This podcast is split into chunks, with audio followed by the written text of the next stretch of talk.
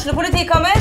Ine Jansen er purk. Er du purk? The motherfucking bitch. Alt jeg vil, er å finne ut hva som skjedde med mannen min. Jon Carew. Er jeg sikta for noe? Iben Akeli. Det er du.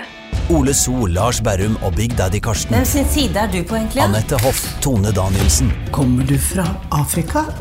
Jørnis Josef, Nesten. Kløfta. Trond Espen Seim, Det er synd å si det, men det var feil mann som døde. Purk. Premiere tirsdag på TV2 Play.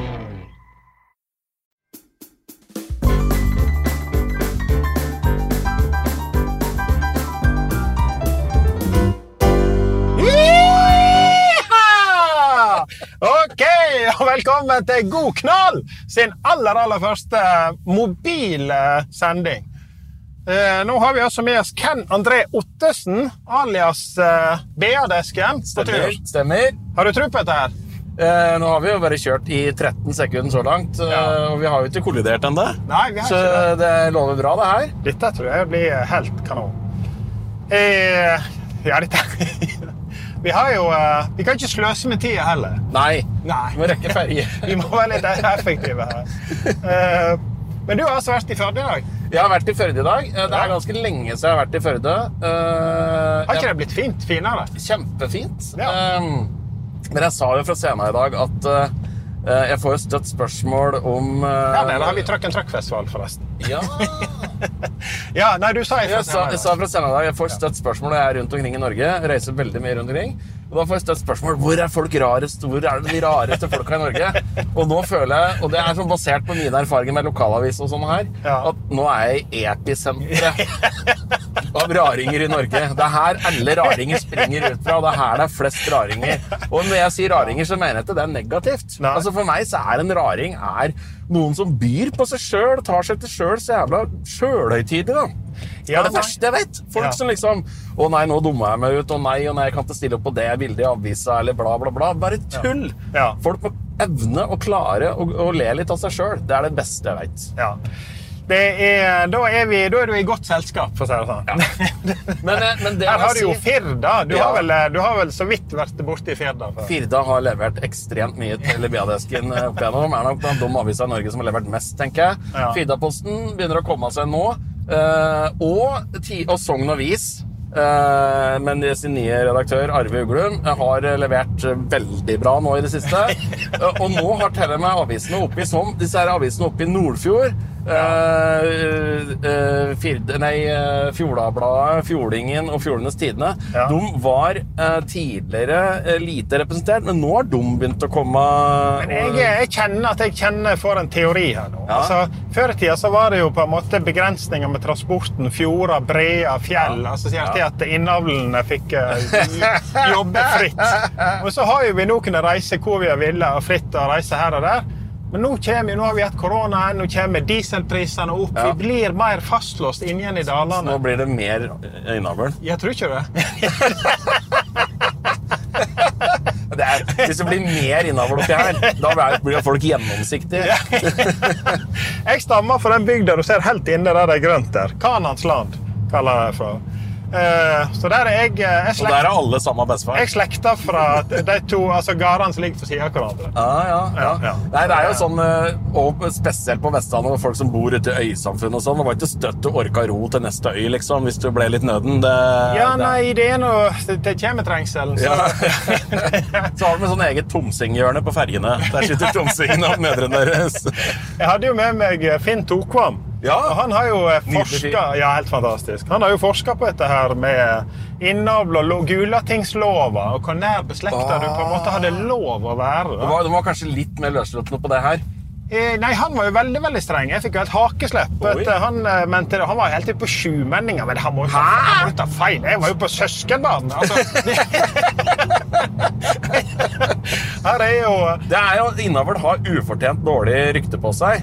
Ja. Eh, For det første så er det jo utrolig økonomisk.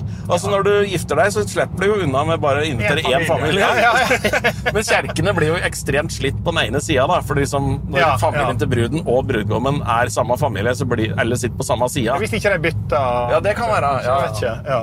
Nei, og så har du også, altså, Innhold er jo òg linje A. Altså, eller veldig nært oppunder innavl så har du noe som heter linjeavl, som er jo praktisert oppi veldig med sauer og sånn. Ja. Og det er for å spisse uh, Ja.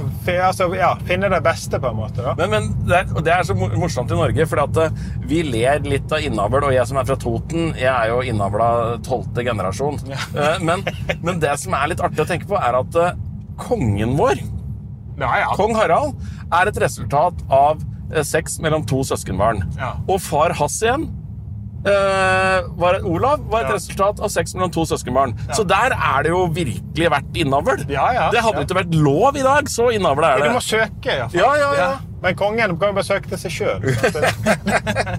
Men dette er vel, gjelder vel nesten alle kongefamiliene. Ja. Altså, for dette, det var både det danske, og det engelske og franske. altså Alle var vel eh, ja. Jeg var jo på omvisning på det svenske slottet i Stockholm en gang. Ja. Og da eh, kom vi inn på et eh, soverommet til eh, en tidligere konge. Og der var det ei bitte lita dør ved sida. Så jeg lurte på hva det var. Nei, det var kammertjenerens eh, dør. Og, og det hadde de i gamle dager, for de hadde så kompliserte klesdrakter og sånn, så de klarte ikke å kle av og på seg, som liksom hadde hjelp til det. Men den derre kongen her, da, han var sannsynligvis homofil. Ja. Det ble i hvert fall spekulert i det. Og, men han måtte, det gikk det ikke an å være på den tida. I hvert fall. Sånn at Han uh, måtte jo gifte seg, måtte jo skaffe en tronarving. Ja. De fant ei sånn ung eh, prinsesse nede i Frankrike. Ja. Seilte opp til Sverige, og der var det bryllup og greier. Og så skulle det være bryllupsnatt. Og eh, kammertjeneren er inn og hjelper kongen av med klærne og sånn, og så går kammertjeneren inn på rommet sitt, og så går det fem minutter, og så banker det på døra til kammertjeneren, og da er det kongen som kommer og sier at eh, nå har altså, Åssen gjør jeg dette her, egentlig? Og, og kammertjeneren liksom begynner med fingerbevegelser og, og forklarer og peker på hun prinsessa og sånn. Og så går kammertjeneren inn igjen på rommet, så går det nye fem minutter, eh, og da kjenner ny bank. Og da kunne kongen meddele at han ei hadde funnet noe hull. Eh, så da måtte kammertjeneren gjøre sånn som du når du skal avle på okser og kviger. sant? Og holde eh, peisen til kongen og lede den inn eh, Jeg kjem, det kommer så mange historier her oppi hodet mitt. så Jeg må bare sortere det. Det siste, da, det å føre den inn, det har jeg faktisk vært med på sjøl, med på hest. Det er, eh, for Vi har spisshingst som jeg reise rundt med, og så, det var meg og broren min. Så han, eh, han bomma og bomma, så da måtte vi til slutt opp og hjelpe til. der. Så distriktsbefrukteren sleit, rett og slett? Ja, vi måtte føre han inn. Så litt tjukk i tuppen var han òg. Ja, ja, ja. Men Kjell Aukrust beskriver dette her når han var liten, og faren hans hadde jo gård. Ja, ja. Og da eh, kom det en fyr med en eh, okse på lasteplanet, og nå skulle kviga på en måte Ja, ja. bli drektig og sånn. Og da beskriver da Aukrust at eh, han eh, fyren fra Odalen var med oksen. Han eh, prøvde å hjelpe oksen inn, men han var så sleip rundt eh, peisen, så da tok han og lånte eh, lua til en eh, Kjell Aukrust. Han var jo sju-åtte år gammel. Og han så den der hjemmestrikke lua forsvinne inn i kviga, og den så han jo aldri igjen! Og det var supertraumatisk for en sånn liten gutt. da. Nei, Kjell Aukrust er jo bare helt Nei, Det er sikkert du ville ha den lua når han kommer ut av er- Ja, på den tida så er du får vel bare sette og sette seg litt mer, på en måte. Kjell Aukrust er jo Jeg har lest, en del om han de siste åra nå. Helsike for en artig type. altså. Er helt magisk. Fortell om de var på eh, Hva var det jeg var på uteplass de var på i Oslo hele tida? Børsen, eller? Nei, Kunstnernes uh, hus, tenker jeg. Gamle Ja, det er enda eh, Det er en så her eh, Ja, ja, nok om det. Det, det var liksom der de samles, hele gjengen. da. Og Der hadde han fått tak i en knallpistol. altså en startpistol. Sånn og de satt og sendte den rundt bordet. Hvem skulle skyte? Altså, ingen, De kunne ikke skyte med pistolen inne. Så til slutt var det vel han som tok den, og brente den. Men han har òg en historie om eh, Han eh, hadde kjøpt seg eh, ny eh, dress. Ja. Eh, og så, eh, Som han skulle bruke på nyttårsaften. og Han, han bodde sammen med bror sin. Og så hadde de et sånn lite rom som de bodde sammen på. Og denne dressen hang inn i klesskapet, eh, og den skulle bruke på kvelden. Men broren hadde fått tak i noe skikkelig fyrverkeri fra Raufoss. så der jeg er fra gamle dager, så lagde de fyrverkeri på Raufossfabrikken. Ja, ja. Sammen med kuler og krutt. Ja. Eh, og fått tak i et par-tre sånne kjempesvære raketter. Og tenkte så i hvert fall tjuvstarte nyttårsaften med å sende ut det ut av vinduet i Oslo sentrum. Ja, ja. Og eh, den tenner på. Og, men de får ikke opp vinduet, for vinduet er på en måte spikra. Det har de ikke sjekka. Eh, så da har de liksom Hva gjør vi nå? Så tok bare broren til Kjell, kasta raketten inn i klesskapet og smelta av døra. Og de hørte han der hissige røykosingen bare fræsa og putra, og så kom det et kjempesmell. Når de åpna opp igjen døra, så hadde dressen blitt en nikkers. Uff, ja. Jeg tar et, eh, jeg kommer der, noen karer oppe på Bruland. De, tok, de var selvfølgelig på besøk oppe hos en gamling som var litt alene, så de pleide å være oppe der på nyttårsaften. Og, eh, og holdt jo alltid et helvete med han stakkars mann. Men da satte jeg inn en hel sånn jævla familiepakning med raketter inn i peisen altså, og smokka igjen. Og du får ikke, du får ikke åpne dette greiene heller. Nei, nei. Det. Det var hver 17. mai på Raufoss når jeg vokste opp. så var Det det var en sånn offisiell eh, salutt, Ja. men så var det en uoffisiell skikkelig salutt. og det, var, Da det gikk litt sånn på tur, så var det forskjellige guttegjenger som da hadde ansvaret for å smelle av en del kilo dynamitt opp i fjelllia over Raufoss. Og ett år så var det et uh, sånn guttegjeng, da, som, og de var, var nok litt feigere enn de andre guttegjenga, for de hadde i hvert fall tatt uh, lunte på 20 minutter. Ah, ja. Det er ganske Men jeg, de hadde jo en enorm, eh, enorm kasse med dynamitt, så jeg skjønner for så vidt det. Men i hvert fall så tenner om lunta og flyg eh, så fort bein og remmer eh, høl. Tre minutter før det skal smelle, så hører du Mæ, mæ. Da kommer saueflokken, eh, og det er umulig å få stoppa det. Og det, det regner fårikål over hele sentrum. Da ble det noen år med litt pause på den Ja, ja, jeg ser den. Jeg ser den. Det er, nei, det er jo forskjellige sånne prosjekt rundt om. Det var jo òg det første Jeg tror det er første politibilen som kom i Finnmark. Den sprengte de jo i fillebit. Dette har jeg lest om en plass. Dette er jo langt tilbake i tid. Og, eh, men han eh, hadde med seg Einar Jacobsen i podkasten. Han er jo oppi derifra, så han kjente jo godt til disse karene som hadde gjort dette der. De stakk jo av. De var jo vekke i to måneder på vidda. Lensmannen Lensmann endelig fått seg politibil. Og det er dagen etterpå. er Bare delene spredd utover hele var sprengt ned på ei elv. Det er jo det siste Ville Vesten. Ja, ja. Ja, Ja, for jeg har reist litt rundt i Norge. Vi hadde en sånn eh, byside tidligere.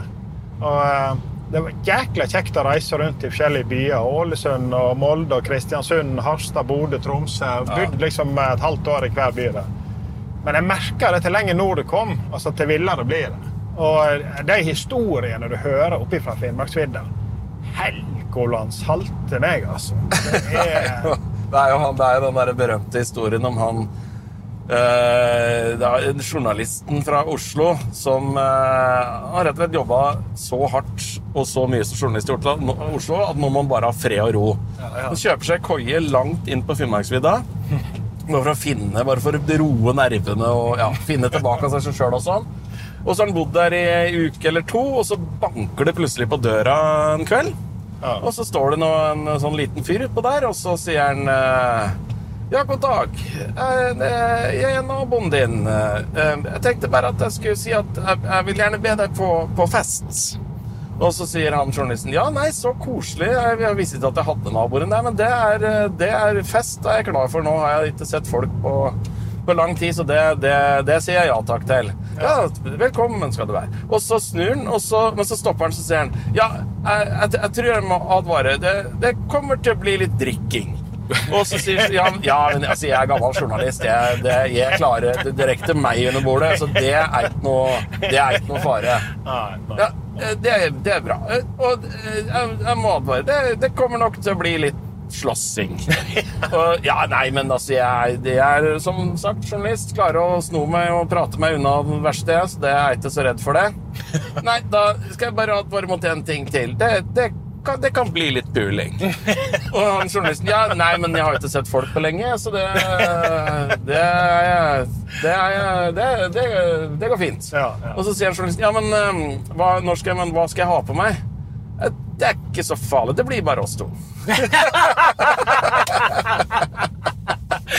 Men det har vært mye oppe i Nord-Norge og Finnmark og sånn. Det er en helt fantastisk plass. Altså. Jeg, jeg, jeg, jeg, jeg, jeg skulle på en jobb oppe i Skaidi. Uh, Ja, det er et sånn eh, midt inne på Finnmarksvidda. Oh, ja. uh, og det tar, og, jeg, og jeg, jeg fløy jo til Alta og tenkte at det, det kan ikke være så langt til Skaidi, liksom. Men nei, det var to og en halv time med bil Ja, ja. rett inn i på vidda. Og det var sånn månelandskap og helt rette veier og sånn. Og så syntes jeg at eh, jeg skulle underholde en bedrift der, eller en redaksjon var det. Ja, ja. Eh, og eh, han som hadde ledet meg inn, han var veldig på at dette her skulle være en overraskelse. Og at jeg liksom skulle være en sånn der hyggelig overrasker for disse ansatte. Så at det, en, når jeg kom til Skydy så måtte jeg på en måte ikke bli oppdaga. Jeg måtte ligge lavt når jeg kom til Skydy ja. Og jeg er 1,91 høy. Jeg går stort sett med rød caps. Eh, og oppi der så er liksom snitthøyden 1,65. Og, ja. Så det var jo helt håpløst. Det endte jo opp med at jeg måtte kjøre inn på sånn busslomme og sove litt i bilen helt til det var min tur til å gå på scenen. Ja, ja.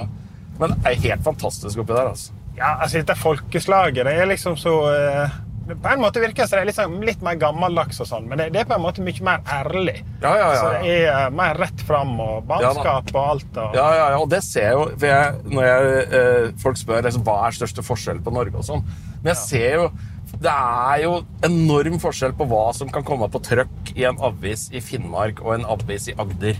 Altså, det er liksom Ja, du har jo den her uh, Sir Atle Antonsson jeg leser opp.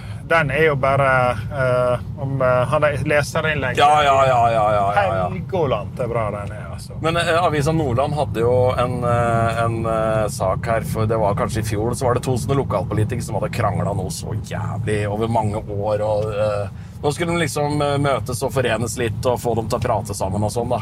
Ja. Og da er tittelen Det gikk ikke så bra da Jan og Frode skulle møtes. Sitatstrek. Han er rett og slett en kuk. og det er sånn Det er bare å glemme å få det på trykk i en eh, avis eh, i Agder. Det, det skjer ikke, liksom. Ja, vel. Vi prates eh, Ja, dette her går jo lett og ledig, kan du vel trygt si. Fikk vi, tok vi introduksjon på deg i hele tatt? Nei. Nei. Eh, det er altså Det er du som har BA-desken. Jeg har BA-desken. Ja. Det er altså egentlig bare utklipp fra avisoverskrifter. Det er Det er eh, humor som de hovedmål. fineste, rareste og morsomste saker fra norske lokalaviser. Ja, Og så har jeg en liten kommentar til hver sak, stort sett. Tenk at det går an å lage et yrke av det. Ja, men det gjør det. Ja. Altså, det, det er jo mange som har laga yrke av å vise fram ræva og puppa sine på sosiale medier. Ja, ja. Da tenker jeg at uh, Jeg har sittet naken på en hest. Ja, nei, du, du er truende til alt. Det ble vel ikke yrket ditt, det. Nei, det ble ikke det. det, ble ikke det. Så jeg tenker at det å kunne få lov til å vise fram alle de fine, rare og morsomme folka vi har i Norge, Ja. eh, og vise fram den enorme lokalavisfloraen som fins. Ja. For Norge er jo det landet i verden som har flest lokalaviser eh, sammenlignet med et folketall. Eh, og det blir bare flere og flere. Ja. Eh, og, og det, men det er jo sånn gammelt Det er jo, det er jo fra gammelt eh, Folk spør hvorfor er det så mange lokalaviser i Norge. Det er flere grunner til det.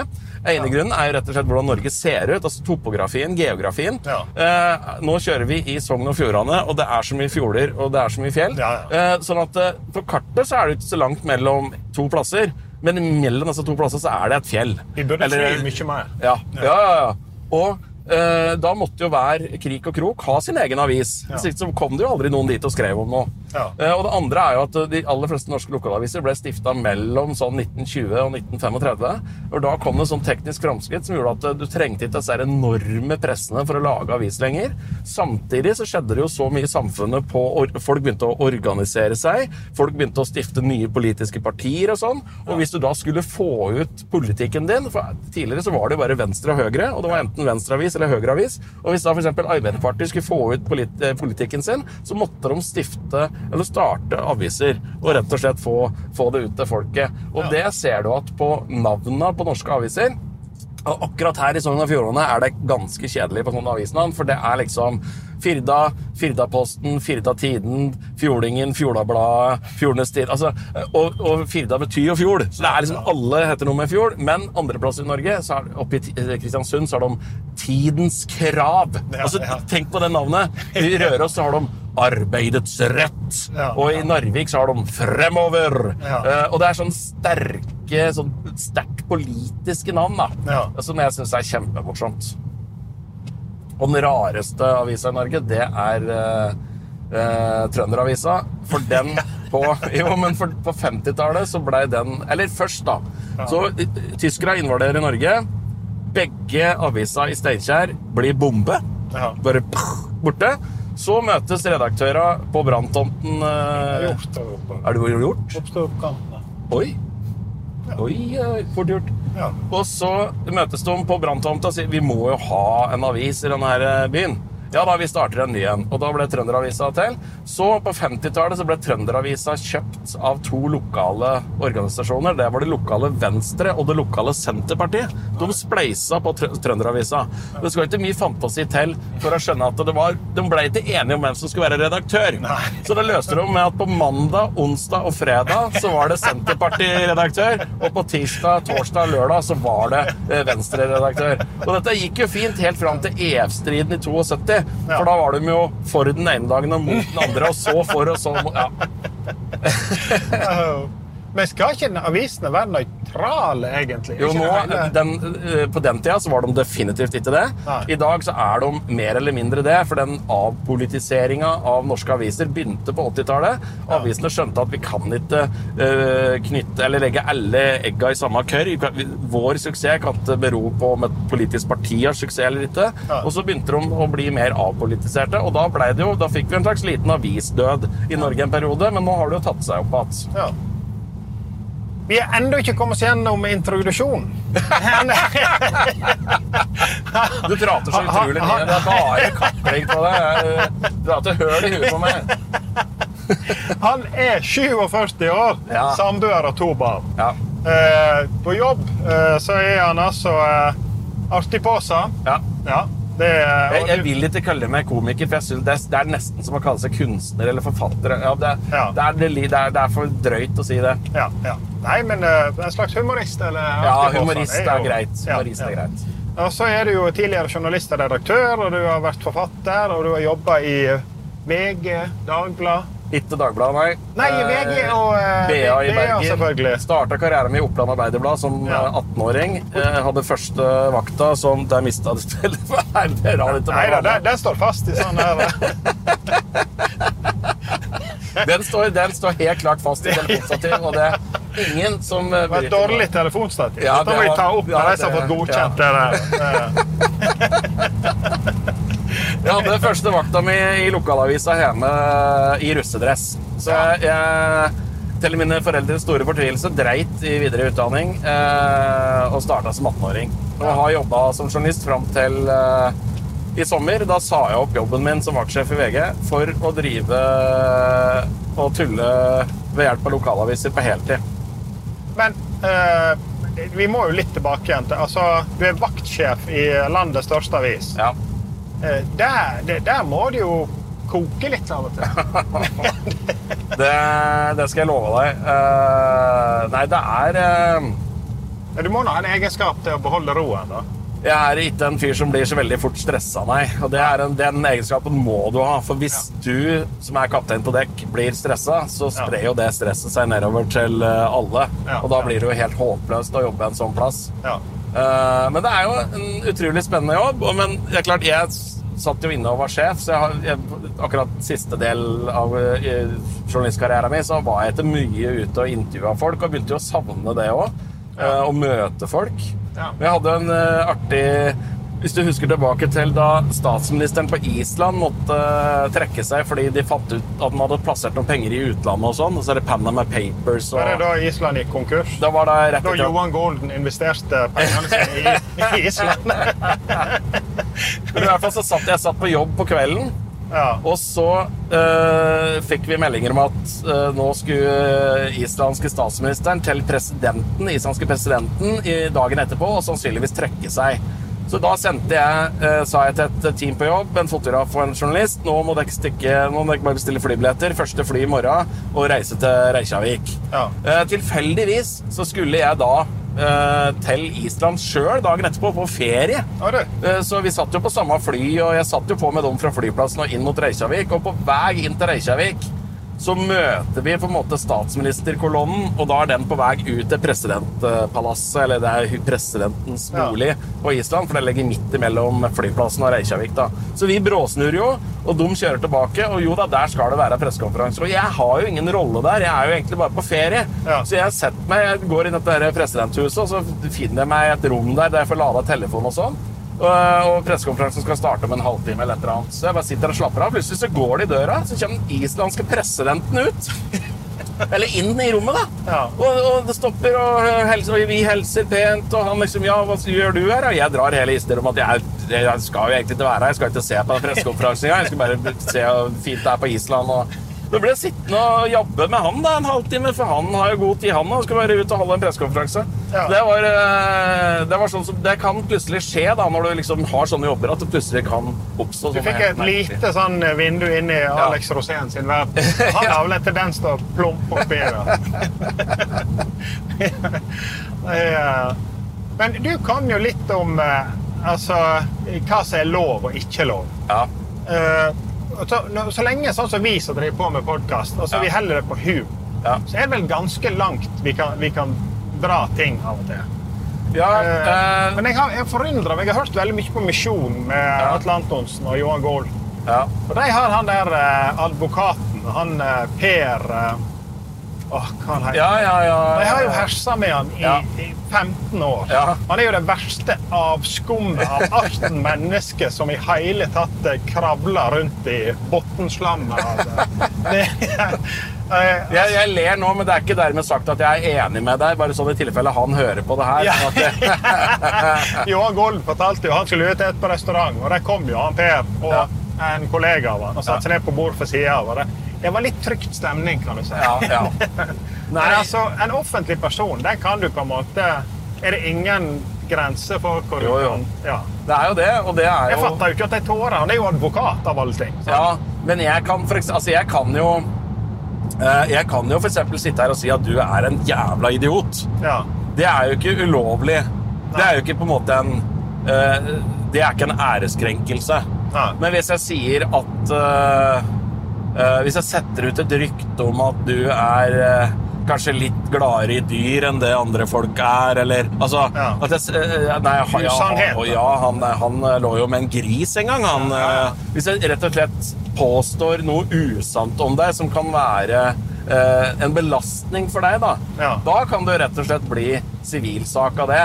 Eh, og da går folk går jo til sak mot hverandre for sånne ting. Eh, men det er jo litt sånn hvis, hvis jeg har sagt at du er en eh, idiot, da, ja.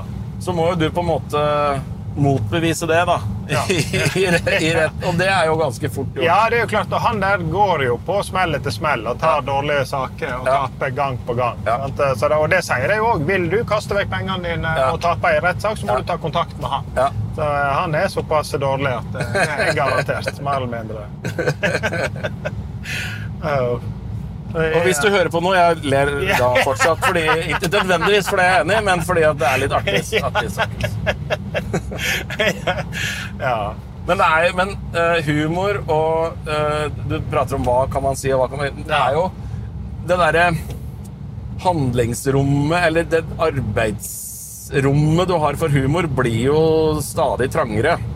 Og nå, jeg har jo da en eh, Instagram-konto med 352 000 følgere eller noe sånt nå. Ja. Og det er klart at det, hvis du steller opp 352 000 folk inn i en kjempe, kjempesvær gymsal Ja. og står og forteller vitser, så Ja. for, for hver eneste vits du drar, så er det én eller to eller tre som føler seg krenka, som føler at det har gått for langt. Eh, som sier at 'dette var unødvendig', 'dette var rasistisk', 'dette var uh, kvinnefiendtlig'. Dette, altså, Noen vil alltid mene et eller annet. Og da er liksom spørsmålet Skal du da la de mest lettkrenka folka i samfunnet styre eh, debatten og samfunnsutviklinga? Nei, du kan jo ikke det! Og da er ofte min respons til folk som sier at det der var unødvendig å legge ut Ja. eh, Da er ofte min respons at nå skal jeg rette litt på setningen din. Eh, Den, den skulle sagt at jeg synes dette var unødvendig å legge ut. Ja. Uh, og så er mitt svar på det ja vel. Ja. Altså, ja, det er, det er egentlig ditt problem, da. Ja. Det er egentlig ditt problem at, at du blir krenka av det her. Ja. Uh, og jeg prøver Altså, jeg har jo jeg, Folk føler jo veldig masse i dag. Ja, ja. Ekstremt mye føling. Ja. Uh, og jeg prøver jo å forholde Altså, når jeg sitter og publiserer ting på BD-esken, så bruker jeg de samme Altså, jeg tenker på samme måte som da jeg var redaktør. Jeg, og jeg, det er veldig, veldig, veldig sjelden uh, at jeg føler at jeg har gått over en strek. Det, det prøver, altså, Én ting er jo på en måte å være på trøkk i lokalavisa si, og da er det gjerne da, Ok, da les hele bygda om deg, og, og har du sagt noe dumt, så er det på en måte Da blir det der. Men når jeg legger det ut, så leser hele Norge det. Ja. Så det, eh, hvis du liksom føler at lokalavisa har vært slem med deg, eller du stilte opp på noe du egentlig ikke har lyst til å stille opp på, eh, og ender opp med ende opp på BA-desken, og ringer meg og sier ifra at du vet hva, dette her syns jeg rett og slett var litt dumt, for det, eh, ja, det, nå har lokalavisa fjerna det, kan ikke du være så snill å gjøre det? Ja. Så er jeg alltid supergrei. Ja. Fordi det, det skal jo bare være en konto for uh, hygge og glede. Og, og uh, at noen skal bli lei seg, det har jeg ikke noe lyst på, rett og slett. Nei, det er jeg veldig enig med deg i. Det er, det er ikke noe ja, Og så er jeg veldig, veldig forsiktig med unger. Ja. Eh, det er òg en sånn refleks som jeg har. Og det var jo sånn fast regel i mediene i gamle dager. Og det var at hvis du prater med noen under 18 år, så måtte du få godkjennelse fra foreldra på hva de hadde sagt, og det var greit å få i avisa. Ja. Nå er den grensa blitt tatt litt ned. Eh, Blant annet i VG, fordi at eh, til slutt så var det noen som tenkte at ja, men ærlig talt skal ikke en 17-åring eller en 16-åring få lov til å si hva han syns om Bieber-konserten som han akkurat var på, liksom. Må vi blande foreldra inn i det? Eh, Så på sånne ganske ufarlige ting så får ungdommen lov til å prate uten at foreldra liksom skal dobbeltsjekke at det de har sagt er dumt eller smart eller whatever. Og det syns jeg er en finere fin greie, da. Men jeg syns de var jo friske den gangen. Eh, Det, det, jeg regner med det gikk en runde eller to eh, da de hadde bilde av Rune Rudberg naken på en sofa med en dildo oppi De baken. hadde jo ikke Det var ingen, ingen norske medier som trykte det bildet. Jo nei, ikke det? Nei. Men at du har uh, Hvis du googler det, så mener Ja, da kommer det opp, ja. Ja, ja. Men det var jo et bilde som Men det var jo, dette var jo før sosiale medier. Nei, så det det, bildet fikk jo hele Norge nei, nei, nei, nei, nei. Dette bildet fikk hele Norge tilsendt på e-post. Dette bildet fikk hele Norge tilsendt på e-post. Og det ble åpna e-poster i åpne landskap, og folk knuste skjermen sin eh, for å hindre at kolleger skulle se det her. Eh, og det bildet der har aldri vært på trykk i norsk presse. Det hadde i så fall vært Nei, for det kunne den ikke. For for Nei. tenkte med stille sinn. Du er tøff i trynet hvis du legger ut det der. på. Ja, ja, ja, nei, altså det er klart at eh, norske medier får hver eneste dag så får norske medier tips Ja. om uh, dickpics og, ja, det- og se på den kjendisen her, se hva de gjør på det bildet her og sånn. Ja. Men det er sånn i Norge, uh, og det har det vært uh, veldig lenge, og det er jeg veldig glad for at eh, norske journalister bruker ganske lite tid på å skrive om umoral. Ja. Altså, hvis du er Nå sier jeg ikke at dette har skjedd, men hvis du er statsråd, og du har et par damer på si, eller et par karer på si, så er det eh, kanskje moralsk eh, uriktig, Ja. men norsk, norske eh, medier skriver jo ikke om det. Det er din privatsak, på en måte. Ja. Eh, hvis denne her elskerinna eller elskeren er russisk spion, derimot, så Ja. er det jo liksom på, noe, på et annet nivå. Men, men vi skriver jo ikke om eh, umoral. Som dyneløfting og sladder er det heldigvis eh, veldig høy terskel for i Norge. da. I motsetning til utlandet. Ja, ja. Ja det, for det skal jo ikke være se og hør, på en måte. Nei, nei, nei, Så Det nei. er jo, det er, for, der syns jeg er skikkelig ufint. Det er, uh, men nok om det. Altså, tilbake til Rune Rudberg. Ja. Han er jo en herlig karakter. Ja. For han, jo, han tar seg jo sjøl veldig lite høytidelig. Ja. Og lar seg jo intervjue oppi alt dette. Ja, ja, ja, jeg husker jo den Det der, han skyldte på noe, noe Om det var noen som hadde vært der og tatt bilde. Nei, han trodde det var et eller annet Bluetooth-greie. Men eh, han, eh, jeg husker jo det intervjuet som var med han i Se Høyde. Han ga ut den der 1001, 1002, 1003-plata si. Eh, som alle skjønte hva, hva han spilla på. Og så, og så var, det, var det et, Og da spurte journalisten eh, Ja eh, hvor mange damer han har ligget med. Nei, han, han hadde ikke noe tall på hvor mange han hadde ligget med, men det, det var i hvert fall mer enn eh, 1000. Da. Det kunne være opp mot 5000. Og så sier journalisten ja uh, men er du ikke redd for å få kjønnssykdommer og sånne ting? Nei, eh, fastlegen hans hadde sagt at han trodde han var immun mot, uh, mot kjønnssykdommer. Og, eh, og så sier journalisten ja, men eh, det har jo blitt noen barn, da. Ja. Eh, og da sa eh, Rune at eh, ja, ja, kanskje en åtte-ti, men det er ikke mye det med tanke på hvor mange jeg ligger med. og det har han rett i. Ja, ja, ja. Nei, han er fin, altså. Jeg driver og maser litt på Hine. Vi må jo ha han inn på Trøkk òg og spille. Ja, ja, ja. Han er jo en herlig type. Eh, Men det er jo mange herlige typer, og det er eh, og, og, og som ikke tar som, som vi på, da, som ikke Ja. tar seg sjøl så veldig høytidelig. Ja. Og det syns jeg er, eh, det er Det er så deilig. Ja. Det er for mange snerpete, sjølhøytidelige folk i et land her, altså. ja, ja. Jeg havna jo ufrivillig inn i denne BR-desken. Det er Og? jo eh, hun eh, Sege Lame. Hun sendte et tips. Ja! Og, eh, hun passet jo på å klippe av, sånn at ikke det som hun sendte inn, da, eh, med navnet, at ikke navnet hennes kom med. på en måte. Men det, Men det kommer selvfølgelig ja. profilbilde. Ja. Uh, og det er jo bare meg og hun. Eh, for dette ble jo lagt med i teksten. Da. Men det var, jo, det var jo en veldig gøy sak, da. Men uh, kanskje litt grann kjedelig dag for hun der i uh, hva er det, Naturvernforbundet? Nei, det var dy, Dyrevern. Ja, hva heter det for noe? Ja, det var noen sånne greier i hvert fall. Og der, de hadde jo fått inn da det de trodde var et marsvin. Nei, eh, hamster. Hamster! Ja. Og, og stor etterlysning eh, på Facebook. Eh, hvem eier eh, dette hamsteret, heter det vel. Ja. Oppi en sånn skoeske og bla, bla, bla.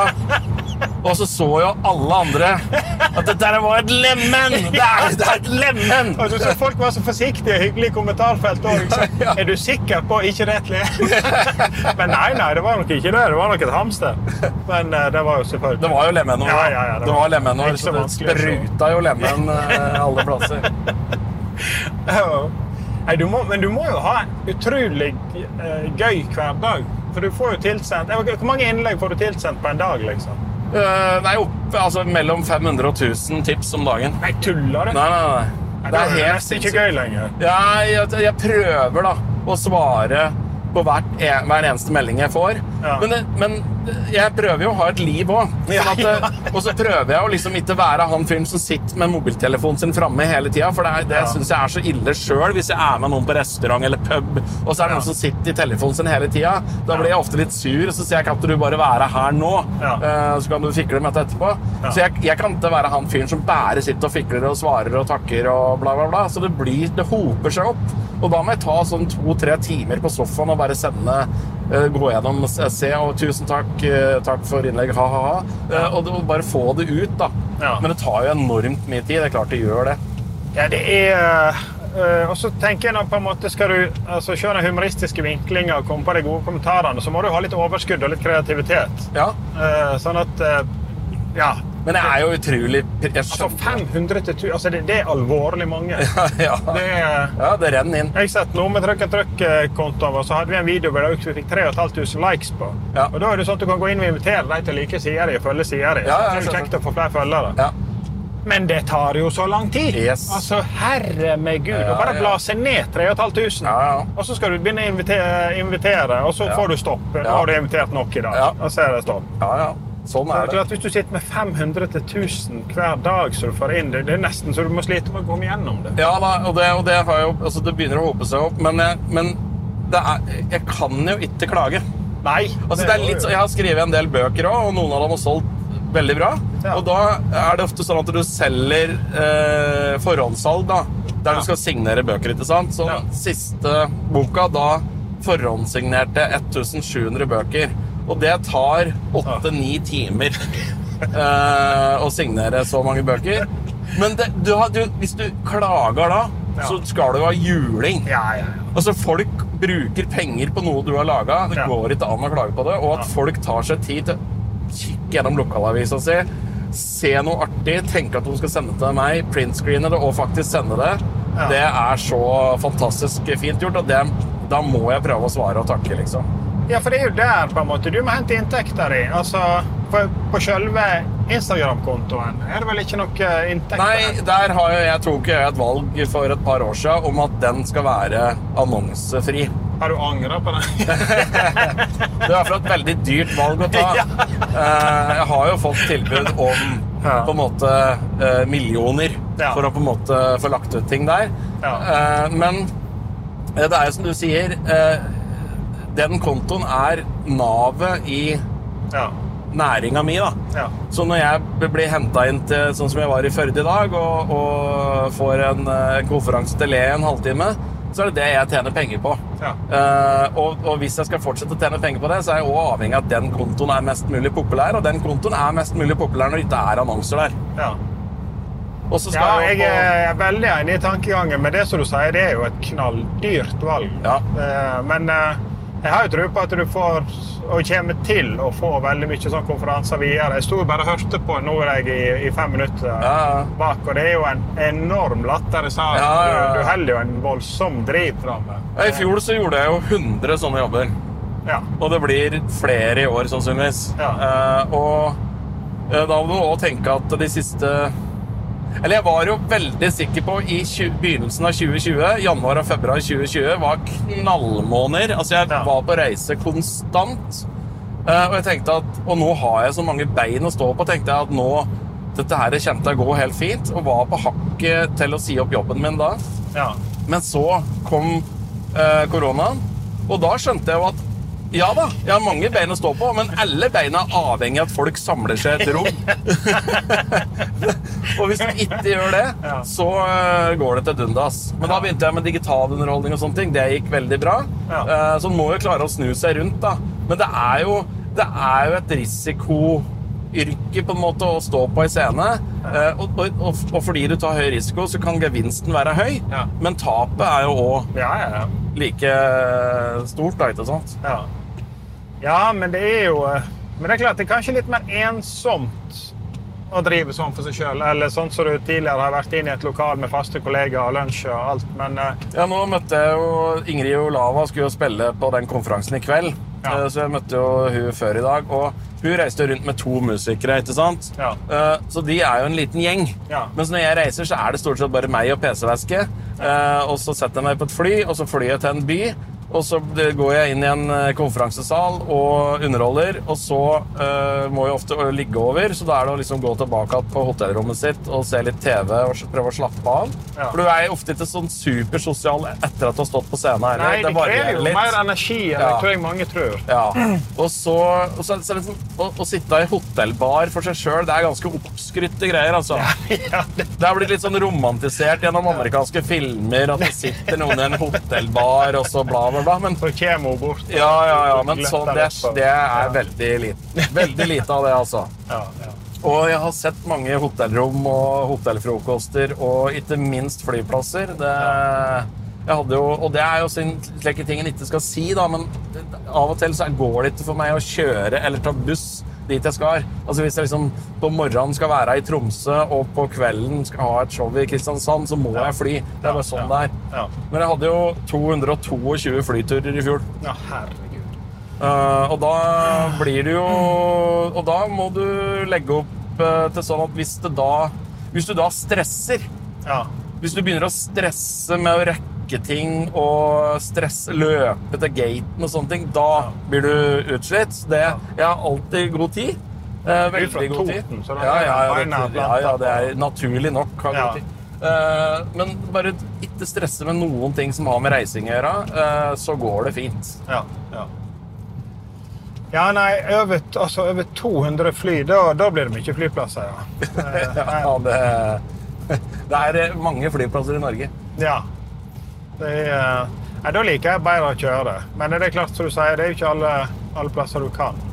Nei, og, eh, og, og BA-desken er jo like på en måte like populær i Finnmark som den er i Agder. Og det er liksom, det er spredd over hele landet. Alle plasser har en lokalavis. Ja, ja. Uh, og følgere Det er jo veldig stas å å- å på en måte se sin egen lokalavis òg. Ja, ja, det er jo jævla gøy. Får mye Og jeg tror nok sikkert uh, altså Jeg vet ikke om du får, du får som uh, journalist og redaktør, så eh, har du vel fått litt tilbakemeldinger fra miljøet? Jeg vet Ja, ikke ja. Tar det jeg, helt jeg, jeg kjenner jo veldig mange av eh, redaktører og journalister rundt omkring i avisa òg, og når jeg er på plasser, så prøver jeg å stikke innom lokalavisa og helse på og, og si liksom 'stå på, og dere gjør en kjempejobb'. Ja, ja. Sånn, for det gjør de. For de gjør det. Eh, og, og, og det er så koselig eh, å møte dem. Og det er jo det, er liksom, det, er det, liksom det beste publikummet jeg kan ha, er jo på en måte en sånn journalistkonferanse med 300 journalister, og jeg står og viser hvor latterlig eh, mange latterlige ting de har gjort. ikke sant? Da koser de Men, seg. men det er jo helt utrolig hvor de av og til klarer å treffe. altså. Ja, ja, ja. ja. Det er jo eh, Ja.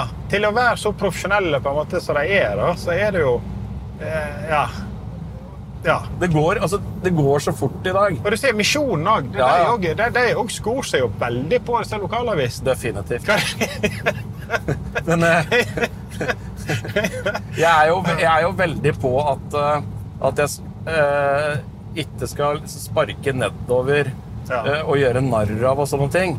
Eh, og jeg det er. Ja, jeg, jeg er fryktelig glad i lokalaviser, og jeg er så glad for at vi har så mange lokalaviser som vi har. Eh, og jeg tror nok òg at jeg er med på en måte og hjelper lokalaviser med at folk abonnerer på de, og blir bevisst på at de har en lokalavis i nærmiljøet sitt, og da, hvis den skal finnes, så må de faktisk betale for den.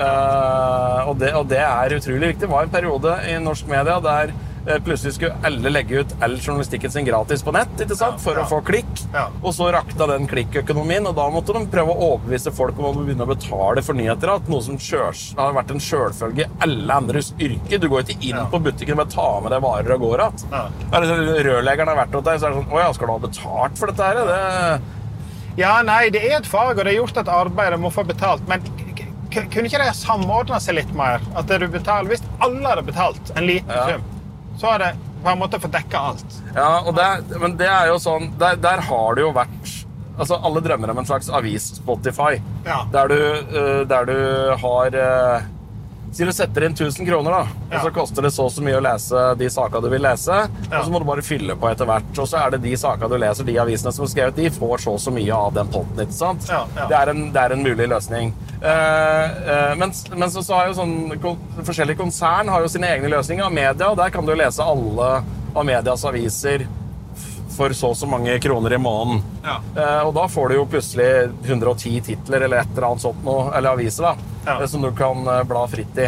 Eh, men så plutselig er det jo blant disse lokalavisene så er det jo veldig mange som er eh, eid av lokale folk. Ja. Eh, og sånn som Hallingdølen, eksempel, har 220 aksjonærer i Hallingdalen, tror jeg. Så der er det liksom da, må du, da må du nok inn og abonnere kun på den, da.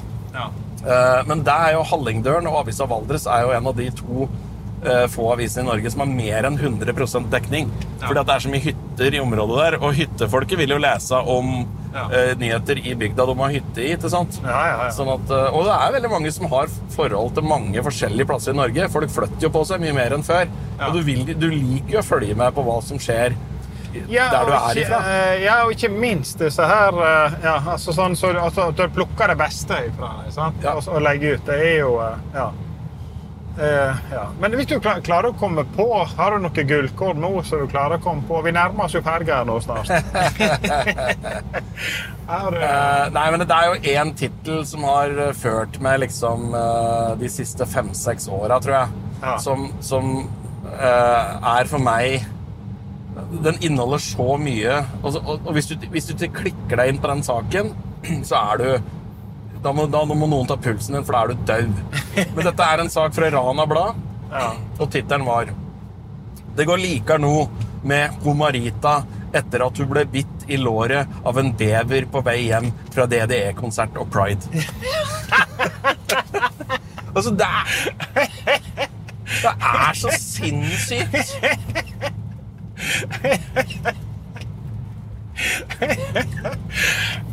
Og så er det sånne småting. Jeg husker en som jeg også er veldig glad i. Det er en, en notis fra Drammens Tidende der tittelen er 'Skulle steke kyllingvinger, fikk kneet ut av ledd'. Åssen får du til det?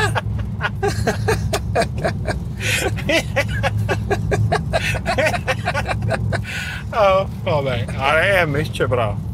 Vi havna jo selvfølgelig etter et, eh, Det hadde vi fortalt på det. Vi hadde jo sånn påskeshow på hotellet. Så ja. det er vel eh, hva vi fant ut, er det ti år siden eller mer, kanskje. Men vi hadde en, eh, et nachspiel der Ja. vi grilla ei geit. Så det ble jo væpna politiutrykning i hele distriktet. Og, da havna jo vi i alle landets aviser. Det var jo det var et eller annet med kongen og det bare rulla ned. Og så kom det bare geiteskyting på nachspiel. Væpna utrykning i Førde. Det var- Så da var vi på ja, alt av aviser som var. Men så fikk jeg melding av onkelen min. Han lå på å lese Skakke til noen uker etterpå. Da hadde jeg funnet, I redaktørens spalte i Se og Hør Der var jeg sammenligna med Jesus. Eh, For Jesus hadde slakta lam til disiplene første Ja. påskedag. Dette er jo litt vesentlig. Det var første påskedag klokka sju om morgenen. Ja. Vi skjøt her. da. Det var, eh, mens jeg hadde slakta geit til kameratene. Det var, så det var, det var vårt, eh, vår skinnetid da vi var i alle landets aviser. Det var jo sånn væpna politiutrykning til Jeg lurer på om det var, om det var i Bergen. Er ikke, det er jeg litt usikker på. Ja. Og da var det, vi kom det en melding om en fyr som hadde gått rundt med gevær. Ja. Og det var en paraply. Ja. Men, men eh, Ja. må jo reagere på det. De må vel det. Det kunne jo vært Kristian Valen som var ute her igjen. Igjen så ler jeg, fordi jeg ikke fordi jeg nødvendigvis er enig, men fordi jeg eh, føler at det Ja, men det er jo morsomt. Jeg synes Han har jo humor. Ja, ja, definitivt. Ja, ja. Det er, men han balanserer jo på en knivsegg, tydeligvis. Men det gjør alle som driver med humor i dag, føler jeg. Ja, ja. Det er fort gjort at ja, det er vanskelig. Altså, Ja. Vi er selv, altså, vi er jo de glade amatører på en måte, men uh, vi har jo noen bak oss som prøver jo Og iallfall nå når vi skal inn i A-media, så, er det, så har vi noen bak oss som må på en måte kontrollere og stå inne for dette her som vi finner på. Ja da, stakkars de. Velkommen til Lavike fergekai. Det var fantastisk. Dette gikk fort. Ja. Ikke, ikke ulovlig fort, Nei, men, nei, nei. men nei, fort. nei. Vi, eh, nei det var jo på trafikk her at det var ikke noe tema å begynne noe, noe forbikjøringsraid her. Men eh, vi klarte det jo på. Det er tre minutter igjen. Men jeg er redd bussen er allerede på om bord. Ja, ok. Men det, Eh, Men det kan vi nå eh, det men da, Oi, da må jeg ta med Var det tre minutter? eh, Ja, vi kjører nå bare fram på lemmen. Disse er jo alltid hyggelige og serviceinnstilte, disse her ferge, fergekarene. Da må jeg. Da tar, jeg ta ut den. Ja. Da kan jeg følge deg bort. Men tusen takk. Vi avslutter podkasten og ønsker folk ei fantastisk god helg. Hei! En Firda-podkast. Produsert av Har du et enkeltpersonforetak eller en liten bedrift? Da er du sikkert lei av å høre meg snakke om hvor enkelt det er med kvitteringer og bilag i fiken, så vi eh, gir oss her, vi. Fordi vi liker enkelt. Fiken superenkelt regnskap.